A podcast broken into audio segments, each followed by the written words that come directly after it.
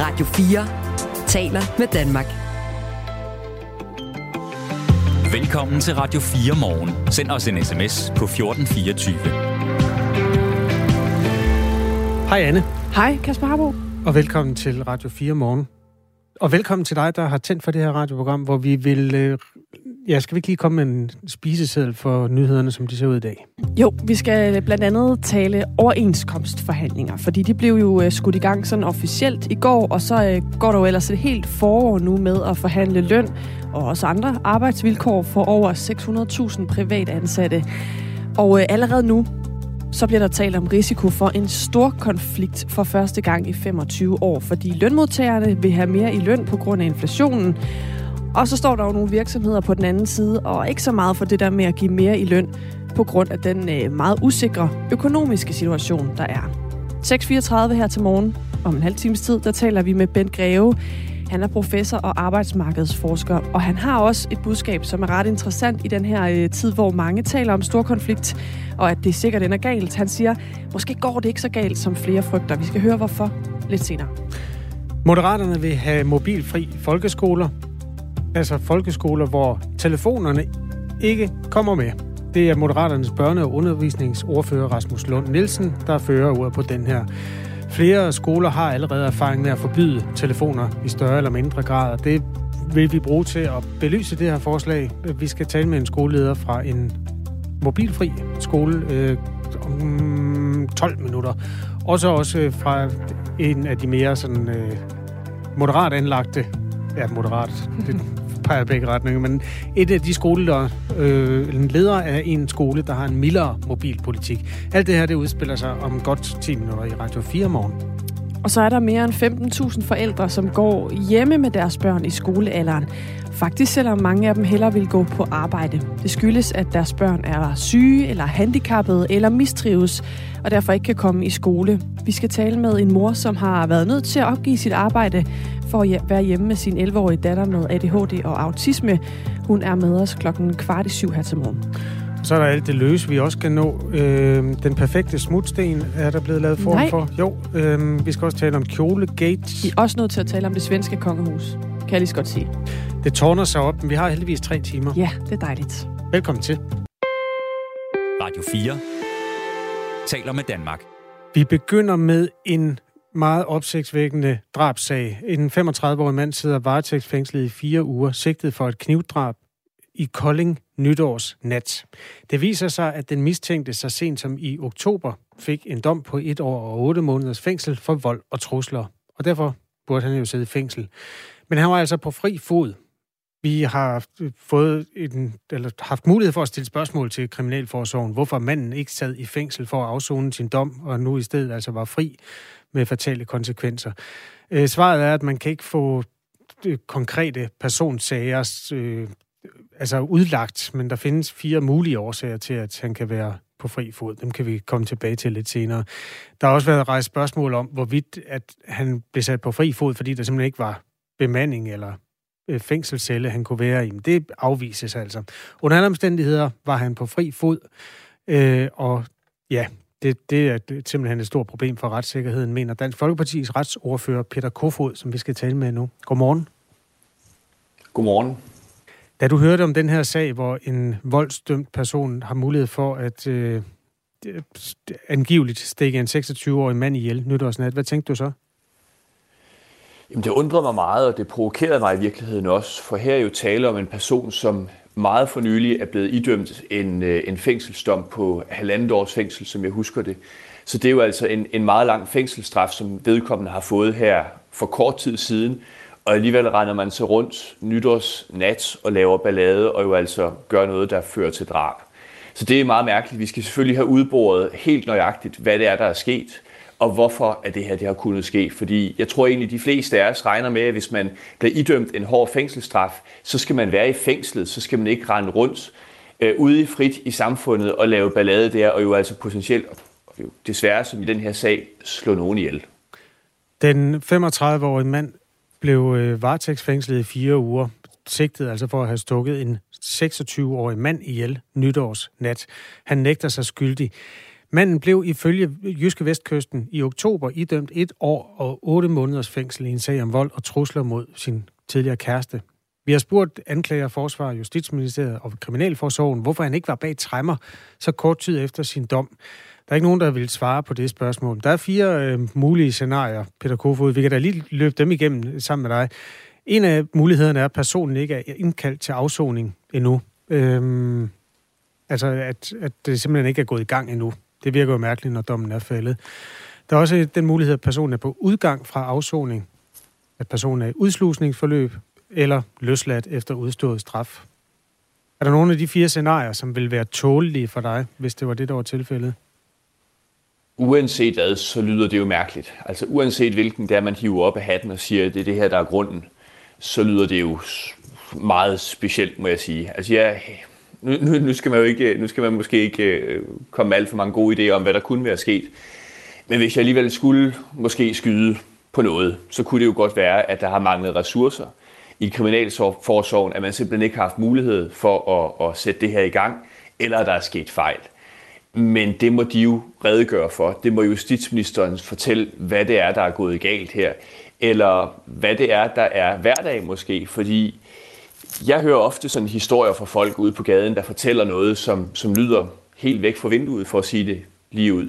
Så måske er det meget godt at få kigget på det her område igen. Både den her sag, men også finde ud af, tegner, sig, tegner der sig i virkeligheden et bredere billede her, som vi skal have kigget på. Kriminalforsorgen afviser i hvert fald, at det er kapacitetsproblemer. Det, den forklaring fik vi, og dermed er der altså kun de fire andre muligheder tilbage. Øhm, en af mulighederne er, at den sigtede har haft udgang hen over jul og nytår. Altså ikke har siddet i fængsel der, fordi der har man mulighed for at være sammen med sin familie under visse omstændigheder. Hvis nu det er det, der er øh, scenariet, er det så, hvad skal man sige, rimeligt, som du ser det? Nej, det synes jeg ikke. Jeg tror, de fleste af os de har den forventning, at hvis man bliver idømt en hård fængselsstraf, ja, nu sagde du så et, et år og otte måneder, så har de fleste af os den forventning, at så sidder man i fængsel, og så bliver man der så render man ikke rundt på udgang, bare fordi det er jul eller nytår, eller ja, hvad ved jeg, fødselsdag eller alt muligt andet, så er man selvfølgelig i fængsel. Og det handler også om, at når man så er ude af fængslet, så kunne der jo godt være ofre eller pårørende til, til ofre, som møder den her person i nærområdet, og som både måske bliver bange og chokeret, men som også bliver krænket på deres, øh, deres øh, øh, retsfølelse. Og derfor så synes jeg, at det vil være en mærkelig grund, men det får Kriminalforsorgen jo så mulighed for at redegøre for, og så må vi jo forholde os til det. Det, kan, det er jo ikke sådan verdens mest populære disciplin, når politikere blander sig i enkeltsager, men nogle gange er enkeltsager også et udtryk for øh, et system, der, der til synligheden ikke fungerer. Øh, hvor, hvor er det henne, du befinder dig på den her? Altså er det enkeltsagen, eller er det systemet, du angriber, Peter Kofod? Øh, jamen det kan for så vidt være begge dele, for nu kigger vi på det. Og øh, så er du jo fuldstændig ret, så kan det jo godt være, det kan jo godt være en enkelt sag, hvor man siger, hov, der er sket en fejl. Men det kan jo også godt være, at det her det er udtryk for en hverdag, som et politisk flertal kan ende med ikke at finde, ikke, ikke at finde øh, okay eller rimeligt, og så må vi jo lave det om. Så ofte så kan enkeltsager være jo symptomer på noget, der er fuldstændig galt, og noget, som skal rettes. Og derfor så synes jeg da også, at politikere godt kan forholde sig til enkeltsager. Det er ikke sikkert, at vi kan gøre noget ved konkrete enkeltsager, men jeg synes da i hvert fald, at man skal kunne forholde sig til det, fordi enkeltsager nu er det her symptom. Hvad gør du nu? Ja, nu er der jo stillet et øh, folketingsspørgsmål, og øh, det får justitsministeren så lov til at svare på. Det er, kan jeg forstå, Karine Lorentzen fra SF, der har stillet det. Og jeg synes ikke, at man skal spamme et ministerie til med alverdens spørgsmål, som koster en formue og at svare. Så jeg venter pænt på, at øh, Karina Lorentzen får sit svar, så læser jeg det svar, og så øh, vil jeg da tage fat i justitsministeren, hvis jeg synes, at øh, der er noget her, der skal gøres, eller tage fat i nogle af de andre overfører. Så i virkeligheden, så vil jeg jo nu afvente, at ministeriet får lov til at svare på det spørgsmål, der er blevet stillet. Tak fordi du var med, Peter Kofod. Tak fordi jeg måtte være med. Øhm, den sigtede i sagen nægter sig, som sagt, skyldig i drabsanklagerne, er i første omgang varetægtsfængslet i fire uger sigtet for det her drab på en 26-årig mand i Kolding nytårsnat. Klokken er 14 minutter over 6. Du hører Radio 4 morgen. Øhm, vi er lige på vej med øh, næste historie, men vi kan godt nå at vende noget i mellemtiden. Ja, det kunne være Og der har jeg sådan lyst til at vende øh, noget, som øh, igen har fået præsidenten for det internationale fodboldforbund FIFA Gianni Infantino i problemer. Ja. Han, han har det jo med at rave lidt til sig øh, med sådan nogle øh, udfordringer, øh, folk der kritiserer ham. Han har været nede for at se øh, fodboldlegenden Pelés kiste. Den har jo ligget sådan øh, offentligt tilgængelig, så folk kunne få lov at komme og sige farvel. Ja. Der sker så det, at han, øh, mens han besøger kisten, tager en selfie Foran kisten. foran kisten øh, sammen med nogle andre mennesker. Det er der så nogen, der sagde, det er da måske sådan ikke god skik, når man står foran en kiste, og der er den her, antager jeg, andægtige, højtidlige stemning. Så det har han fået en del kritik for på sociale medier. Hvad siger brasilianerne? Er det ikke dem, der er de interessante i den sammenhæng? Jo, jeg tror, der er sikkert også nogle brasilianere, der har blandet sig på øh, de sociale medier. Det, der er interessant, som Mm. jeg synes, øh, jeg stusser over, det er Infantinos reaktion. Han er nemlig blevet ret sur over, at nogen har kritiseret ham. Ja. Hvad bilder de sig ind? Han, øh, han siger, han vil gerne præcisere, at han er både beæret og ydmyg over, at holdkammerater og familiemedlemmer til Pelé spurgte mig, om jeg vil tage et par billeder med dem. Så det er ligesom sådan lidt en... Jeg læser det som sådan en, du jo for Søren, den store Infantino. Ja, Må vi ikke få et foto med dig her foran kisten? men spørgsmålet er jo, hvordan billedet er taget også, kan man sige. Ja, altså du kan se det her, ikke? Åh, oh, det vil jeg gerne. Der står? Infantino. Jamen, det her, det er, jo, det er jo så set udefra. Det er jo ikke selfieet som sådan. Nej, Men øh, man ser Infantino stå side om side med en ældre herre, som Ja. ja. indtager en tidligere holdkammerat. Ja. Men er, altså, den døde kiste, havde han sagt, med på billedet. Det må det jo så være på selfieet. ja, altså det er i hvert fald det, som øh, bliver beskrevet. Jeg har heller ikke set selfieet, men jeg hører, har også læst, at det skulle være sådan, man kunne se ligesom den her åbne kiste i baggrunden på en eller anden måde. Okay. Øhm, det han også siger, det er, at han har gjort det af ren hjælpsomhed, fordi Pelés tidligere holdkammerater vidste ikke, hvordan man tog en selfie. okay. Og så var det Infantino, der sagde, det ved jeg godt. Ja, Jeg kan lige gøre det, og jeg kan også lige selv være med. Nu ja ellers er det jo ikke en selfie. Nej, det er, jo, det er jo selvfølgelig rigtigt. Nå, det er bare en lille, øhm, en lille, et lille komma i øh, en fortælling om jo en meget stor legende. Øh, Infantino Altså der. Infantino, ja. Ja, præcis. Som altså, øh, har fået lidt kritik. Nu har han øh, taget til genmæle. Man kan læse helt hans vejen på hans Instagram, hvis man har lyst til det. Missionen vil gerne gøre en forskel. Mit navn det er Amalie Bremer og Tony Scott. Det er os to, der er værter her på programmet, hvor vi altså hver dag har en eller flere missioner. Så hvis du har en kæphest, som du tror missionen kan beride, så skriv til os. Vi prøver at skrue lidt på nogle knapper og ændre noget ude i den virkelige verden. Sådan kan man godt sige det her. Ja. Og det er en dejlig mission. Send dit forslag til nye missioner som mail til missionen radio4.dk. Det kan være stort og småt. Radio 4 taler med Danmark. Det her er Radio 4 morgen. Når vores øh, børn og unge tager i skole, folkeskole, så skal det være uden mobilen ved deres side, i hvert fald øh, mens de får undervisning. Det mener øh, Moderaternes børne- og undervisningsordfører, han hedder Rasmus Lund Nielsen.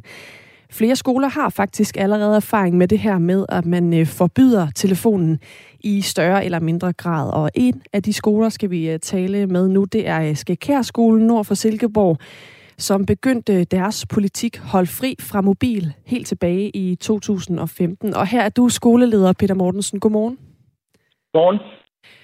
På øh, Skækærskolen, der giver øh, børnene deres telefoner i starten af dagen til læreren. Så bliver de lagt ind i et skab, og så bliver de som udgangspunkt liggende der hele skoledagen, indtil de er færdige. Så kan der være en enkelt lektion, hvor den er relevant at bruge, og så får de den selvfølgelig øh, i den sammenhæng. Hvordan fungerer det her øh, sådan relativt mobilfri øh, politik? Hvordan fungerer den? Jeg synes faktisk, det fungerer rigtig fint.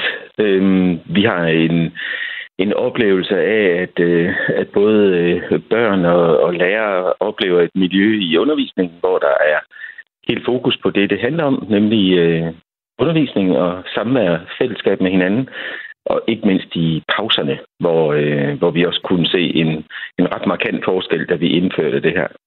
Hvordan det? Jamen, øh, vi havde en oplevelse af, at, øh, at et mobiltelefon ligger ligesom op til sådan en en, en til en, at man kan sidde og gemme sig lidt bag sin egen lille skærm og øh, være bekymret for, får de andre nu flere likes, end jeg får, og hvorfor sidder de nu og smiler derovre? Er der, er der noget, der foregår, som jeg ikke er en del af her? Men øh, når mobilen er væk, er det, øh, er det kiggen hinanden i øjnene, øjnene og, og fællesskaberne, der vokser. Så det, øh, det har faktisk været en, øh, en ret stor succes, det må jeg sige. Det her med, at man øh, forbinder det, at man giver unge en telefon med, at de øh, sidder op og sammenligner likes, eller tænker, øh, hvad griner de andre af øh, på deres telefon og sådan noget. Altså, det er jo sådan et argument, man tit hører, øh, når vi taler det her med øh, skærmforbrug i det hele taget. Men er det ikke også sådan nogle mekanismer, der lige så godt kan ske uden telefonerne? Altså så på andre måder. Man kan jo godt stadig blive grint af, eller stadig sammenligne sig. Altså, hvor meget kan man fjerne det ved at fjerne telefonerne? Man kan, ikke, øh, man kan ikke fjerne det, og det øh, et eller andet sted, det skal vi jo heller ikke. Vi skal jo arbejde med de udfordringer, der er øh, i livet som sådan, kan man sige. Men det vi, øh, det vi oplevede som en, en ret markant forskel, det var, at altså jeg skal sige, vi har jo ikke fjernet skærmen. Der, der kan sagtens være noget skærmbrug på, øh, PC'er eller på smartboardsen eller et eller andet i frikvartererne. Men, men de store skærme er flere bare mere til, at, øh, at man er to eller flere omkring dem. Altså det var meget den der fornemmelse af, at en mobiltelefon er simpelthen så øh, individorienteret et eller andet sted, at det er... Øh, at, at det, det kom der ikke noget godt ud af. Altså, vi havde en oplevelse af, at der var flere, der, der isolerede sig omkring sin egen lille skærm, end, øh, end vi oplever nu. Så, så det, er, det er klart en, en ret stor fordel, vi har oplevet. Vi skal lige høre et klip med Jesper Tække. Han er lektor i medievidenskab ved Aarhus Universitet, og han er faktisk ikke så begejstret for, at man fjerner telefonen fra skolen. Jeg synes, det er en erklæring, for hvis ikke børnene lærer at håndtere og forholde sig til mobiltelefonen i skolen, så kan jeg ikke se, hvor de skal lære det henne. Og han synes også, der faktisk er en del at hente ved, at man giver børnene lov til at bruge den her telefon. Men der, der er jo både en faglig og en social side ved det. Altså rent, rent fagligt, så er vi jo øh, sådan, at i alle fag er det relevant, at man kan finde ud af at bruge øh, mobiltelefonen. Det er den, som man ellers, når man færdes rundt med, altid har ved sig. Og så er det lige meget, om det er matematik, eller geografi, eller biologi, eller musik, eller gymnastik.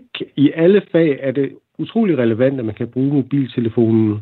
I, i forhold til det sociale, så, så det er utrolig vigtigt, at børnene, eleverne kan, kan lære at bruge øh, mobiltelefonen på en måde, som der er, er konstruktiv i deres sociale forhold, og også som der kan, kan støtte dem rent socialt. Og dertil så er der en, en masse afledte ting, hvor at øh, hvis ikke man lærer i skolen at være gode kammerater digitalt, så er det igen svært at se, hvor man skal lære det henne. Peter Mortensen, altså øh, skoleleder på Skækærskolen nord for Silkeborg. Jesper Tække siger jo her, at skolen også er et, et sted, man kan lære nogle af de her øh, ting, som er gode at lære i forhold til, hvordan man bruger en telefon, øh, hvordan man opfører sig digitalt. Har I overvejet, om I sådan ender med at fratage eleverne noget ved at have den her øh, mobilfri politik? Ja, det har vi i høj grad overvejet, og jeg vil sige, at, at lige netop det med at arbejde med, hvordan man øh, er gode kammerater, og hvordan man opfører sig på sociale medier, fylder jo lige så meget hos os, som, øh, som det forhåbentlig gør alle mulige andre steder. Fordi vores, vores elever er jo, er jo lige så meget på sociale medier. Øh, det eneste, vi, vi forsøger at, øh, at give dem lov til, det er at holde fri fra den konstante mobiltelefon i lommen, øh, der, der jo har sådan hypnotiserende virkning på nogen, i, øh, oplever vi i perioder. Øhm, så jeg er, jeg er meget enig med ham i, at skolen er et, et sted, hvor vi skal arbejde med, at børn og unge får lært gode vaner på nettet, og det arbejder vi rigtig meget med også. Og så vil jeg jo ikke give ham ret i, at øh, mobiltelefonen har alle mulige spændende muligheder i sig øh, til alle fag. Og derfor har vi også en klar opfordring til alle børn om, at øh, har man en mobiltelefon fra 4. klasse op, så tag den med i skole øh, fordi den bliver brugt øh, rigtig meget. Det er ikke kun i enkelte timer, det er, det er rigtig hyppigt, at, øh, at musiklæreren siger, husk lige jeres mobiler, nu går vi i musiklokale, for vi skal bruge den, eller i tysktimerne, eller, eller hvad det nu er for et fag, man har med at gøre. For selvfølgelig skal vi også øh, hos os bruge alle de teknologiske muligheder, der er for læring. Vi har fået en sms fra øh, Michael fra Rødovre, som lytter med. Han spørger, hvad med lærernes telefon? Helt kort, Peter Mortensen. Hvad er reglerne for dem? Min landstelefon, det er præcis det samme. Øh, de har den dog i deres tasker. De lægger den ikke i, øh, i skabene dernede. Men der er en forventning til, at telefonerne er slukket øh, i bunden af taskerne. Og, øh, og man ikke går rundt med sin telefon i pauserne heller. Der er ikke, øh, der er ikke nogen i, i vores øh, gårdtilsyn, der har, der har pauser, hvor de går rundt med deres telefoner. Det må man, det må man klare i sin frokostpause. Du må gerne lige hænge på, Peter Mortensen, fordi så inviterer jeg også lige dig, Rikke Rubæk, ind. Godmorgen. Godmorgen. Skoleleder på øh, Brøndby Strand Skole. Nu øh, skal vi nemlig øh, tale med en, øh, en øh, skoleleder, som er dig fra en skole, som, som tillader mobilen en del mere, end de gør på Skikær-skolen nord for Silkeborg. Hos jer, der er det som udgangspunkt læreren, der fortæller, hvornår telefonen er fremme, og hvornår den ikke skal være fremme. Hvordan fungerer den mobilpolitik for jer? Den fungerer rigtig fint. Jeg, jeg tror, jeg ligger mig sådan i tråd mellem øh, det, der både er blevet sagt fra den ene og fra den anden i dag. Altså det, det vigtige for os er, at, øh, at for det første skal det ikke være et forbud, fordi øh, vi tror på, at man skal have dialog. Øh, og vi vil gerne tale med ungerne om, hvad, hvorfor har man sådan en telefon, og hvad skal den bruges til, og særdeleshed, hvornår skal den bruges til hvad. Øh, så det bruger vi selvfølgelig vores, meget af vores tid på fra de helt små, fordi de der digitale enheder har de jo med meget tidligt. Så derfor så kan de sagtens komme til at ligge i skabet, og de kan også komme til at være fremme, når man skal bruge dem til det. Men for os er det vigtigt, at, at det indgår i en kontekst, hvor læreren ligesom kan se, at det giver mening sammen med børnene. Så det bruger vi tid på at tale om. Så derfor er det sådan op til den enkelte lærer at finde ud af, hvornår det giver mening. Det kunne jo faktisk til forveksling godt lyde lidt som det, skal Kærskolen også gøre. Altså som du siger, det her med, der er også perioder, hvor øh, eleverne ikke har adgang til deres mobil. Er det i virkeligheden lidt det samme, I gør, så kalder I det noget forskelligt? Øh, jeg synes, det, det lyder i hvert fald ikke super forskelligt. Øh, jeg tror bare, at vi har en nedskrevet politik, altså vi har en politik, hvor der står, at det er læreren, der bestemmer, hvornår det giver mening. Det vil sige, hvis børnene synes, at læreren er meget, meget restriktiv, så vil de jo selvfølgelig tage det op i elevrådet og andre demokratiske forer for at tale om, at, øh, at det, det, det, de oplever, det synes de nærmest er et brud på menneskerettighederne, fordi de har jo sådan en tilgang til deres telefon. Så det er jo også en dialog, vi skal have med dem, hvornår giver det mening, hvornår giver det ikke mening, også for børnene. Fordi det giver selvfølgelig ikke mening, hvis man skal fordybe sig i en novelle, at man sidder og får notifikationer om ens veninde er i øh, Fields eller et eller andet fedt sted. Vi taler jo med øh, jer begge her til morgen, fordi Moderaternes børne- og undervisningsordfører Rasmus Lund Nielsen foreslår, at man simpelthen laver mobilfrie folkeskoler. Hvad tænker du egentlig om det forslag, Rikke Rubik?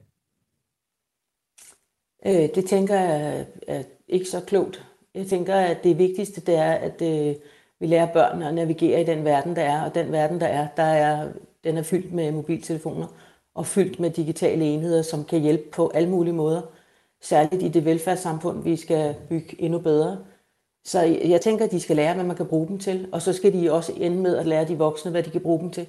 Så derfor så tror jeg, at et forbud mod mobilfri skoler, det vil være, øh, ja, det vil være bagstræberisk på en eller anden måde. Imran Rashid er øh, læge og forfatter til bogen Sluk, som har fokus på digital sundhed og dannelse. Ham har vi øh, talt med, og han mener ikke, at telefonen skal være tilgængelig i skolen. Får lige et klip med ham her. Det helt problematiske ved, at børn de har deres øh, mobiltelefoner frit tilgængelige i skolen, det er, at de jo på ingen måde er i stand til selv at kunne håndtere øh, deres opmærksomhed øh, på den måde, som den skal være. For selv hvis den ikke ligger fremme ved bordet, så vil deres tanker konstant være optaget af, hvad der sker på den, fordi det, der sker på deres telefoner hver tid, være langt mere interessant end det, der foregår rundt om dem, fordi det, der sker på telefonen, handler om dem. Det gør det ikke altid, og det er der, at de sociale færdigheder blandt andet kan blive øh, øh, kompromitteret ret så kraftigt. Rikke Rubæk, nu er der jo ikke tale om, at den sådan er frit tilgængelig telefonen hos jer heller. I har jo også sådan regler for, hvordan lærerne håndterer det. Men, øh, men samtidig så er der jo også det at hensyn at tage, at, at de har jo telefonerne, de her børn, øh, og de kommer også til at bruge dem, så snart de forlader skolen. Hvordan administrerer I det her med, at I øh, skal kunne give dem nogle færdigheder i forhold til at bruge en mobiltelefon, og samtidig også øh, vil bestemme, hvornår de rent faktisk må bruge den? Jeg tænker, det er noget, jeg tænker, han har en helt anden pointe, og det er den der pointe med, at man øh, føler, at man selv er i centrum, når man sidder med telefonen i hånden. Jeg oplever, at lærere og pædagoger sammen skaber en stemning med børn om, at vi er i et positivt fællesskab. Og derfor har vi ikke brug for at sidde med en telefon hele tiden. Så jeg tænker, det er måske mere den anden vej rundt, at vi skal sørge for, at der sker ting i skolen, som er så interessante, at det kunne give mening at lægge telefonen væk. Fordi man faktisk hellere vil deltage i det, der foregår derovre ved siden af, og ikke det, der sidder og laver på sin telefon. Og så snakke om, hvad det er, der er så interessant ved den telefon hele tiden. Så derfor så tænker jeg, at det er sådan lidt en balancegang med, øh, at der skal jo også noget pædagogik ind i den her øh, samtale, og en didaktik om, hvad vi, hvad vi faktisk tænker, at den kan bruges til, men mere, hvad vi tænker, at mennesker de kan gøre med hinanden. At det synes jeg, man skal fokusere meget mere på, at mennesker kan noget magisk sammen, i stedet for at snakke om, at vi skal ikke have telefoner, eller ikke have alt det, vi ikke skal have. Jeg synes, det handler mere om, hvad mennesker kan med hinanden. Jeg kom nok ikke helt til at svare på dit spørgsmål, det må du lige undskylde.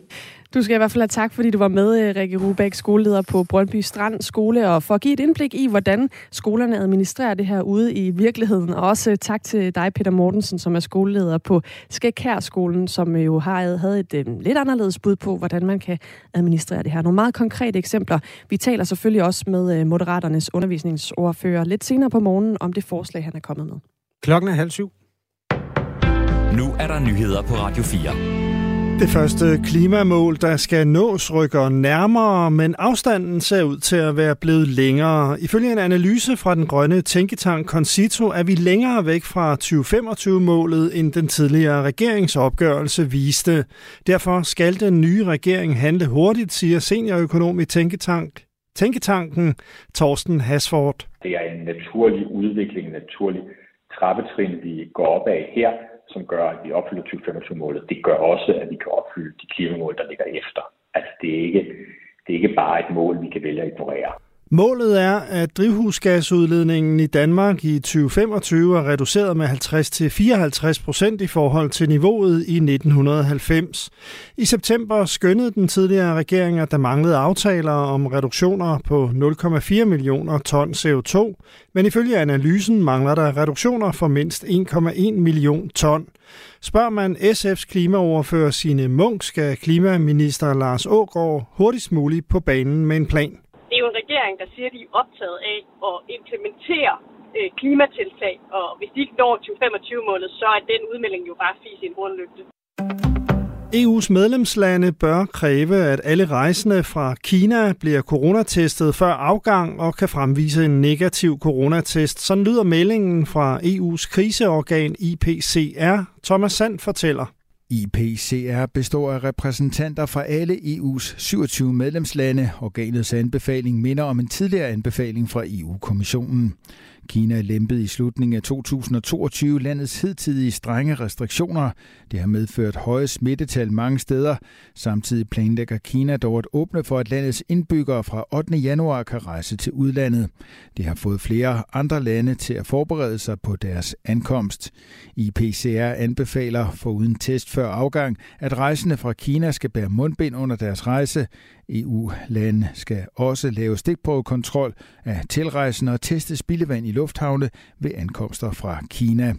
Den danske indrigs- og sundhedsminister Sofie Løde har bedt Statens Serum Institut tage stilling til situationen, det oplyser hun i en skriftlig kommentar. Jeg har bedt Statens Serum Institut vurdere, hvorvidt andre EU-lands tiltag i forhold til test for rejsende fra Kina er relevant i en dansk kontekst, herunder test af spildevandet fra fly ankommet fra Kina. Når denne vurdering foreligger fra Statens Serum Institut, vil jeg orientere ordførerne, siger hun. Repræsentanternes hus i USA går for anden dag hjem uden en ny formand. Jagten på en ny formand fortsætter først i dag kl. 18 dansk tid, efter at republikanske Kevin McCarthy for 6. gang ikke kunne samle et flertal bag sig i nat.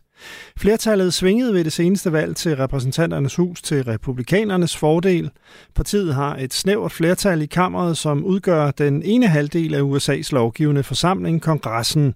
Den interne splittelse i det republikanske parti har vist sig som et stort problem for McCarthy's ambitioner om at få formandskabet, efter at demokratiske Nancy Pelosi's tid var forbi. I sin nye bog beskriver prins Harry et skænderi med sin storebror, prins William, der angiveligt udviklede sig fysisk. Ifølge Harry kaldte William hertuginden Meghan, som er Harrys hustru, for besværlig, uhøflig og ubehagelig. Det skriver The Guardian. Situationen eskalerede angiveligt, og Harry skriver i sin bog, at prins William greb mig i kraven, ødelagde min halskæde og slog mig i jorden. Prins William har ikke udtalt sig om historien. Mest tørt og skyde 1-7 graders varme og let til frisk vind omkring nord. Du lytter til Radio 4 morgen. Husk, du kan skrive en sms til os på 1424.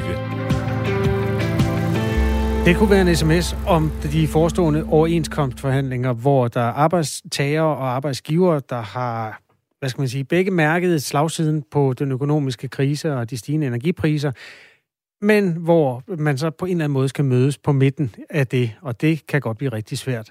Det store spørgsmål er, om lønmodtagere i det private skal have mere i løn, så de får dækket det tab, som de her stigende priser har påført os.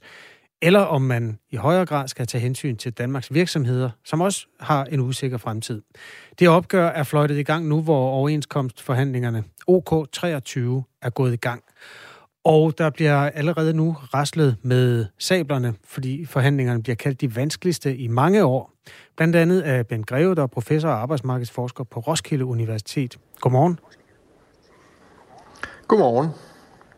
I en, ansøg, en analyse fra Forskningscenter for Arbejdsmarkeds- og Organisationsstudier fra Københavns Universitet skriver de, at der er markant højere risiko end set i mange år for en stor konflikt, Øh, eller den, der fik navnet Gærkrisen i 1998. Øhm, hvor stor risiko mener du, der er tale om her for en stor konflikt? Jeg vil ikke sætte procenttal på, men selvfølgelig er der en større risiko, når, når man siger, at problemstillingen er vanskeligere. Når det er sagt, så synes jeg faktisk, at man skal starte med at rose arbejdsmarkedets parter for at være i stand til at finde løsninger, som begge parter kan se sig selv i. Det har de vist igennem, kan man sige, netop de sidste 25 år på det private arbejdsmarked, fordi der ikke har været nogen stor konflikt og været meget begrænset, meget ro på det danske arbejdsmarked. Men parterne står selvfølgelig over for en svær opgave, fordi der har været et regelenstab for mange, øh, både i det private og den offentlige sektors arbejdsmarkedet det, de seneste år. Det er en udsigt, der ser ud til at fortsætte i 2023. Vi er samtidig i en situation, hvor virksomhederne, nogle går det godt for, men der er også nogle virksomheder, det ikke går så godt for, og der er uro på, på, i verdensmarkedet og på verdensøkonomien, og der er udsigt til en stigende ledighed på det private arbejdsmarked i det kommende år. Så det, det er to parter, der har hver forskellige behov for, at der bliver taget højde for, hvordan den samlede økonomi ser ud, fordi nok har, har lønmodtagerne haft en regelens tilbagegang, men mange virksomheder har jo også oplevet stigende omkostninger og stigende energipriser, der gør det svære for dem at fastholde de overskud, de har haft. Så derfor har parterne lidt forskellige ønsker. Det plejer de at have, at det er vanskeligt den her gang, end det var sidste gang. Det omfatter i den sidste ende over 600.000 danskere, det der går i gang. Altså det er i første omgang Dansk Metal og Dansk Industri, der har sat sig til rette ved forhandlingsbordet. Og som sædvanligt så kommer det resultat, som de her to parter ender med at blive enige om, til også at danne en form for grundlag for resten af overenskomstforhandlingerne, som bliver øh, forhandlet på plads i løbet af foråret. Indtil videre har ingen af forhandlerne rigtig ville røbe noget om, hvad de vil kræve af hinanden, men meget peger selvfølgelig på, at løn kommer til at udgøre en hel del af det, man skal øh, øh, diskutere på grund af inflationen, ligesom øh, regeringens nye påfund med at sløjfe store bededag også ventes at kunne skabe nogle gnidninger. Ifølge Dansk Arbejdsgiverforening faldt vores realløn med over 5 procent sidste år. Det får så på den ene side fagforeningerne til at kalde på lønstigninger, på den anden side virksomhederne. Øh, de er også ramt af de her stigninger, og derfor tør de ikke binde sig til for store lønstigninger på grund af den usikre økonomiske situation i hele verden. Hvem synes du, Bent Greve, der står stærkest, øh, inden forhandlingerne går i gang? Jamen, jeg tror, at begge parter står lige stærkt, og det er jo sådan set en af de styrkerne også ved sådan en, en situation, at begge parter har noget at give af og noget at modtage, men begge parter har også en interesse i at finde en løsning. Lønmodtagerne, fordi det skaber størst stabilitet i forhold til beskæftigelsen og dansk økonomi øh, hen ad banen, og virksomheden, fordi de så bedre kan klare sig, hvis de ved, hvad udfordringen er. Når det er sagt, skal man jo huske på, at det her typisk er minimalens og det betyder, at man også kan kan indsætte, kan man sige, og beskrive den fleksibilitet, der kan være i, at når man så er færdig med, med den her overenskomstforhandling, ja, så er der ude på den enkelte virksomhed mulig for at forhandle løn, som afhænger af den enkelte virksomheds muligheder. Og derfor vil vi også se en forskellig lønudvikling på det brede arbejdsmarked, som vi har gjort tidligere, efter at det her forløb er overstået. Men, men begge parter har, en, selvom de har problemer, øh, så har de interesse. Det, der kan være sværest for lønmodtagerne, er jo, at de har en større gruppe, der skal stemme overenskomsten bagefter. Og der kan det blive svært øh, måske at få et ja igennem, hvis der ikke er nogen, nogen sikkerhed for, at man ikke nødvendigvis i 2023, men de kommende år for indhentet de regelenstab, man har haft i 2022.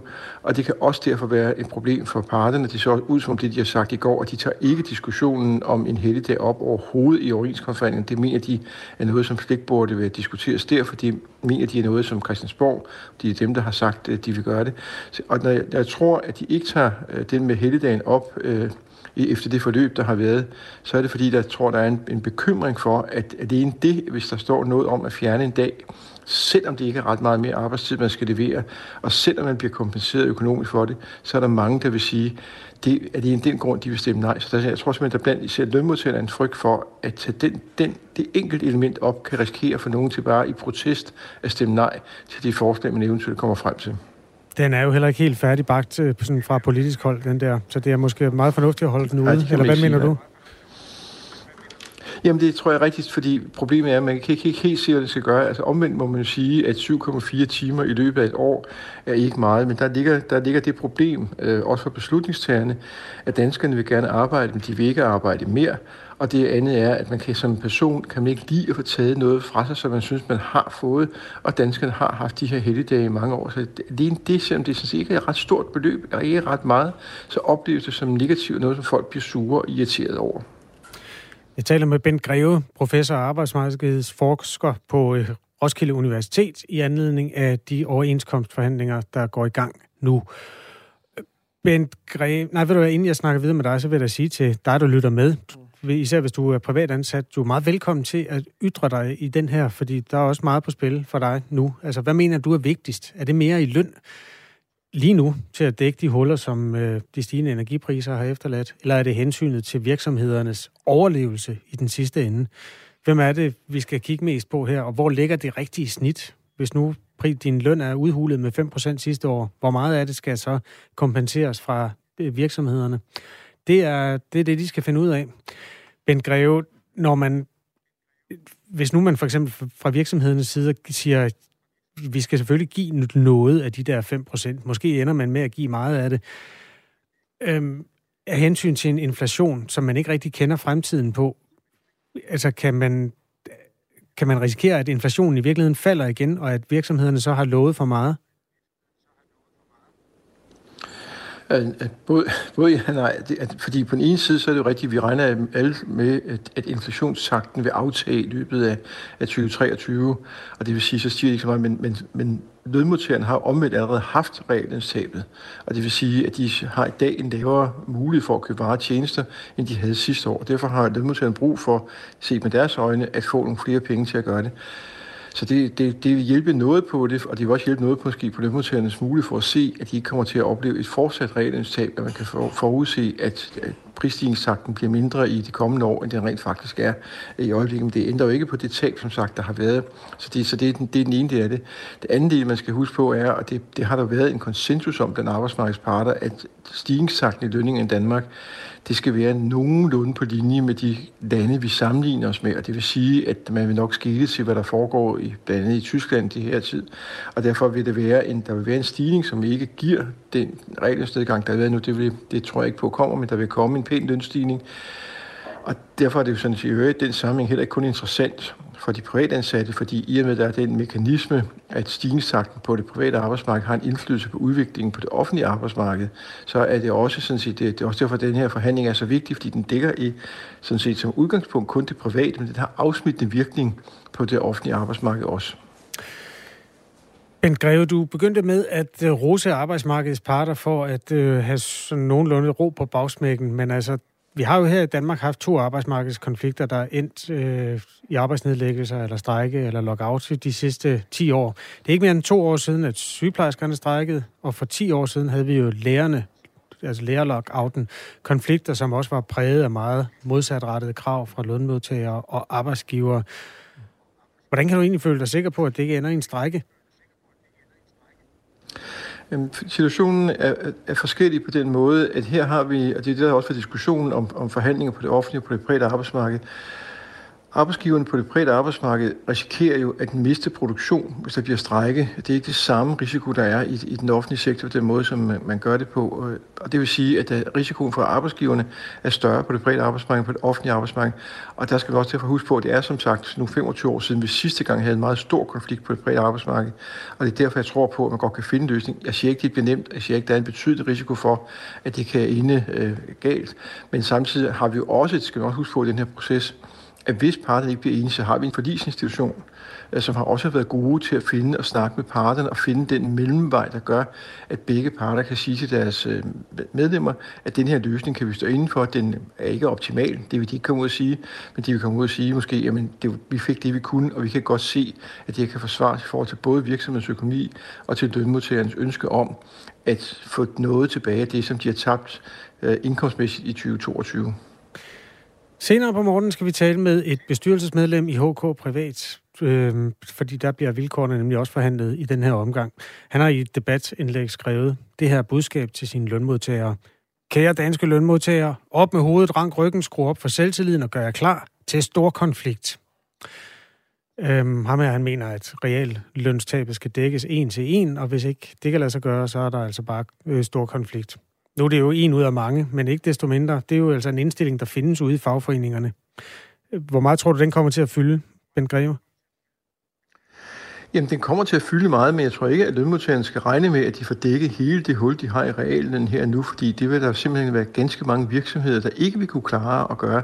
Altså problemet øh, for lønmodtagerne er jo også, at virksomhederne er heller ikke en størrelse. Der er virksomheder, der går rigtig godt, men der er også virksomheder, der er meget presset af de her stigende energipriser og vanskelige med at afsætte deres produkter, fordi forbrugerne har også ændret adfærd som følge af ændringerne i dansk og international økonomi. Og det vil sige, at man skal også finde en løsning, der passer på alle typer virksomheder, ikke kun på de virksomheder, der går godt. Og derfor får man ikke, og det tror jeg, at man bliver nødt til at være helt åben omkring, at man kan ikke regne med at få dækket det her nu. Det er godt at man kan prøve at få noget, der, der minder om, man kan prøve at indhente i de kommende øh, år og i den kommende øh, overenskomstperiode. Det kan så omvendt tale for, at overenskomstperioden ikke bliver så lang øh, denne her gang, som den plejer at være tre år, fordi så kan man måske bedre åbne for os, når der går et par år her, se, hvordan er verden så ser, kan man sige, hvordan ser verden så ud? Er der sket noget der, der gør, at nu ved vi lidt mere om virksomhedens situation efter krisen. Vi ved lidt mere om lønmodtagernes situation efter krisen. Det kunne tale for, at perioden kun bliver to år i den her gang, i stedet for tre år, som vi nu har været vant til i en længere periode. Tak fordi du var med, Bent Greve professor og arbejdsmarkedsforsker ved Roskilde Universitet. Ingen af de to forhandlingsparter, Dansk Industri og Dansk Metal, vil udtale sig, mens forhandlingerne er i gang. Og det er som et godt tegn. Øhm, selvfølgelig, skriver Vicky, selvfølgelig skal vores løn være på linje med prisstigningerne. Så må staten ind og hjælpe de arbejdspladser, som ikke kan følge med.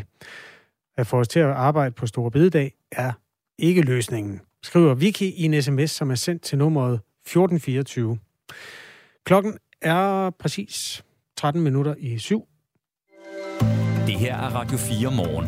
Og nu vender vi os imod øh, noget af det, du, der lytter med, kan glæde dig til her i løbet af morgenen. I hvert fald noget af det, som vi prøver øh, også at få hjem ud over de gode ting, vi allerede har planlagt. Benjamin Munk sidder som reporter her til morgen og prøver at hive øhm, forskellige kilder hjem, blandt andet på en historie, der handler om klima.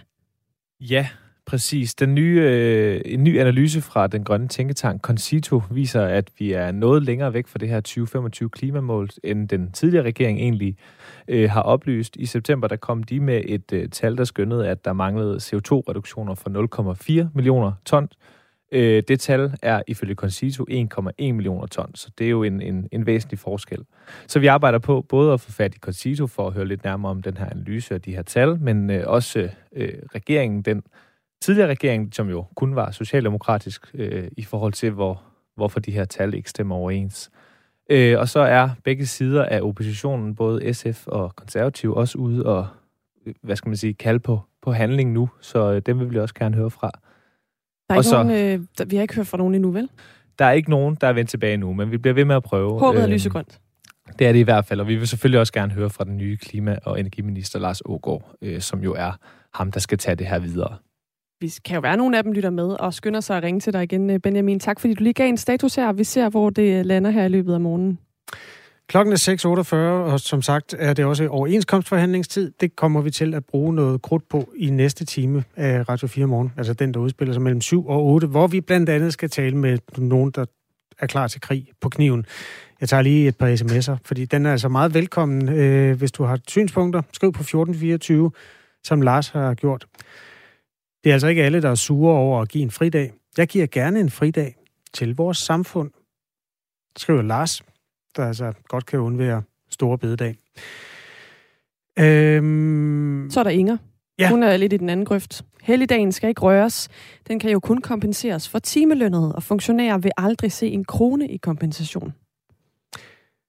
Endelig er der Bo fra Fredericia, der skriver, jeg synes ikke, vi rigtig forholder os til skal vi kalde det, den grønne elefant i rummet, for det kan vel kun være en fordel for miljøet, at vi har mindre råd, end vi har tidligere, for så forbruger vi jo mindre, og det er vel det, vi egentlig skal for at overleve her på kloden, og ikke en lønforholdelse, som i princippet forværrer problemstillingen for os alle. Så jo mindre, desto bedre, mener Bo. Der også bidrager. Husk, du kan kommentere på nummeret 1424. Radio 4 taler med Danmark. Flere og flere forældre opgiver deres arbejde for at gå hjemme med deres børn, fordi de er syge, handicappede eller mistrives, og børnene derfor ikke kan komme i skole. Det skriver DR. Der er mere end 15.000 forældre lige nu, som er hjemme med deres børn i skolealderen, altså i stedet for at gå på arbejde. Og siden 2017, der er udgifterne til netop de forældre også steget år for år. Forældre, der passer et barn med handicap i hjemmet for eksempel, kan nemlig få et dækket tabt arbejdsfortjeneste. Og en af dem, der øh, har modtaget det, det er øh, dig, Lise Damsgaard. Godmorgen. Godmorgen, det er og du det. har også øh, ansøgt om at modtage det igen, altså du har fået det tidligere og ansøgt om at modtage det igen. Øh, bor i Herning, mor til en datter på 11 år med svær ADHD og infantil autisme. Hun går faktisk i et specialiseret tilbud, sådan en ADHD-klasse, kan man sige. Men hun har kun været der to gange i løbet af de sidste tre måneder. Hvorfor har hun ikke været der mere? ja, hvis jeg havde svaret på det, så tænker jeg, at jeg havde løst det. Øhm, hun, øh, hun har svært ved klasserum og lyde og mennesker generelt sammen, fordi mennesker jo ikke er noget, man rigtig kan regne med. Nogle gange stiller de tasken forkert, eller har en forkert bamse med, eller læreren holder pause på et tidspunkt, de ikke plejer, eller der er mange ting, som, som i skolen er anderledes, end det var i går, selvom der er et schema, og alting burde være, som det plejer. Så er det, så er det bare svært. Ja. Og den her ADHD-klasse har hun været tilknyttet i lidt over et år. Har det slet ikke hjulpet, at hun er blevet flyttet til den fra en almindelig klasse i folkeskolen? Jeg tænker, det har hjulpet os til at forstå, hvad udfordringerne er. Øhm, I en almindelig folkeskole er, det, er der mange af de her små ting, som er anderledes hver dag. Der er mange vikar. Der er meget, der bliver rykket rundt. Øhm, og man kan sige, med kun 10 elever og, og to lærere, eller pædagoger og en lærer, så er, det, så er det mindre. Og derfor har det jo så givet os en forståelse for, at, at de ting, hun har svært ved, har hun ekstra, ekstra svært ved. Hvad er det, der mangler for, at din datter kan komme i skole hver dag? Lad os sige, det er målet. Altså, hvad er det så, der skal skrues på? Tænker du egentlig, det er realistisk? Mm, det er et svært spørgsmål. Mm. Hun kan mange ting. Jeg kan godt tage hende med til messe. Vi kan godt lave kræer derhjemme. Vi kan alle mulige forskellige ting. Nogle dage. Fordi når man har de diagnoser, hun har, så, øh, så er der nogle dage fuld krudt på batteriet. Øh, og andre dage vågner hun, og så er der kun 2 procent. Og, øh, og det kan jeg ikke sætte i et schema. Det kan jeg aldrig vide, hvornår er. Øh, jeg kan agere efter det, og man kan sige, for at skulle det, skal det være enormt fleksibelt. Øhm, så, så et skolesystem, som hun skal kunne passe i, øh, der hænger system faktisk ikke nødvendigvis super godt sammen. Altså, det skal være enormt fleksibelt. Øh, jeg skal kunne tage hende på den dag, hun har den dag. og det er svært. Det er jo sådan, at øh, bare lige for at få det faktuelt på plads, at for tre år siden, da din datter hun var 8 år, der blev hun øh, diagnostiseret med øh, svær ADHD og infantil autisme. Og øh, herefter så stoppede du med at arbejde og modtog øh, forrige år tabt arbejdsfortjeneste i syv måneder. Samtidig så tog du så en ny uddannelse, og derefter har du arbejdet som selvstændig bogholder i et år. Men nu har du så igen søgt om at modtage tabt arbejdsfortjeneste, den her gang kun delvist, og det er så en ansøgning, der er under behandling. Hvad, hvad får man egentlig i tabt arbejdsfortjeneste? Altså, hvad ligger beløbet på, sådan cirka? Um, jeg, det, nu må du ikke hænge mig op på det, fordi det kan jeg ikke helt huske, men der er ligesom nogle satser i forhold til, hvad du fik før, øhm, og der er også noget i forhold til pension jo. Altså, der er noget, men, men ikke som ellers øh, kommer fra det private arbejdsmarked. Det er ikke helt det samme, men øhm, jeg tror, højeste sats ligger lidt over 30.000. Øh, men, og det er ligesom det, jeg så havde du en løn på på 50.000 før, så, så det er ærgerligt. Altså, det er det. Men det er jo flot, altså for at kunne passe sit barn, det synes jeg. Øhm, jeg trives overhovedet ikke i det. Jeg kunne ikke lide det. Hvorfor ikke? Øh, jamen, jeg kan godt lide at have en hverdag, hvor vi alle sammen er afsted, øh, og hvor mit barn trives. Det gør hun bare ikke. Og når hun ikke gør det, er hun presset, og vores hverdag bliver det også derhjemme. Øhm, og det kræver et enormt roligt nervesystem fra begge forældre i sådan en periode. Øhm, og derfor Derfor kunne det da være fint at være braver at have otte timer hver dag, hvor mit nervesystem kunne gøre lige, hvad det havde lyst til. Det kan det ikke, øh, når jeg skal være derhjemme og, og være i ro, som det kræves. Og det gør det, og det er ikke, man kan sige, det er ikke et valg. Det er sådan, det er. Det, det er vi jo nødt til. Hvis ikke hun kan komme afsted, jamen så, så må vi jo tage os af hende, hvor hun er. Ja. Så derfor tog jeg en anden uddannelse for at slippe for at være på tabt arbejdsfortjeneste. Øhm, det var ikke fordi min datters, øh, hvad skal man sige, at det var ikke fordi hun kom afsted i skole, at jeg kunne starte på arbejde. Det var fordi, at jeg tog en anden uddannelse, så jeg kunne arbejde derhjemme. Men man kan sige lige nu, øh, lige nu har jeg måttet arbejde om natten, eller når hun er gået i seng, for at kunne tage de timer, jeg skulle, og derfor har jeg sagt rigtig mange af mine kunder op. Det kan ikke, det kan ikke lade sig gøre at være så god til sit arbejde, som jeg gerne vil være, og så samtidig tage mig af min datter på den måde, som jeg gerne vil. Så derfor har jeg søgt tabt arbejdsfortjeneste igen, men jeg synes, det er et nødvendigt onde, og ikke noget, jeg har lyst til. Men ja, det er nødvendigt lige nu i hvert fald.